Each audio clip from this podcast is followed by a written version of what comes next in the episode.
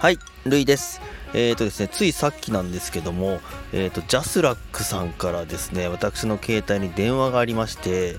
えーと、これ遡ること前日の収録で、えーと、CD の音源なんか使って、こうバックで収録できたらいいなと思って、ちょっと JASRAC に申請してみたっていうところだったんですけども、その後、えーついさっき電話が来ましていろいろとこう説明だなんだやり取り聞いてるうちに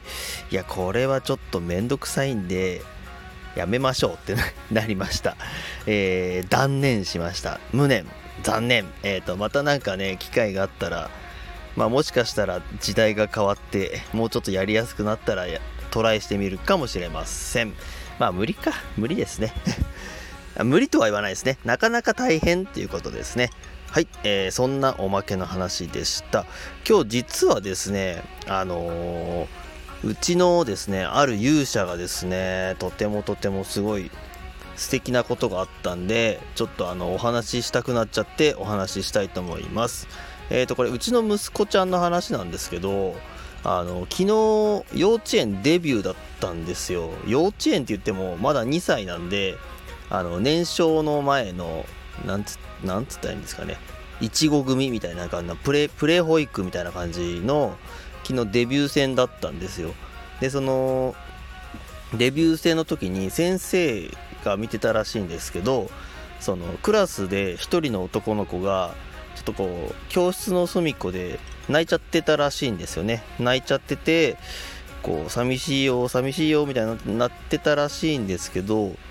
なんかそこにどうやらそのうちの息子がですねその子に近寄ってったみたいで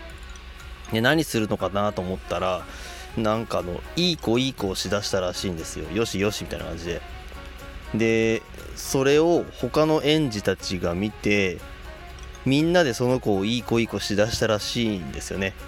でその後みんなほっこり遊んで無事終わったっていうことがまああったらしくて。でうわ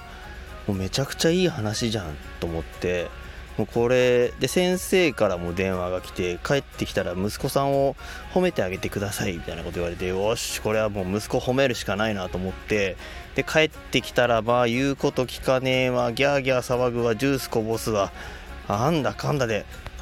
あーんってなっちゃったっていうこのモヤモヤな日でした。はい今日も一日みんな頑張っていきましょう。いろいろあるよね。あるさでもなんとかなるよね。ということで今日も、えー張り切ってまいりましょう。ではでは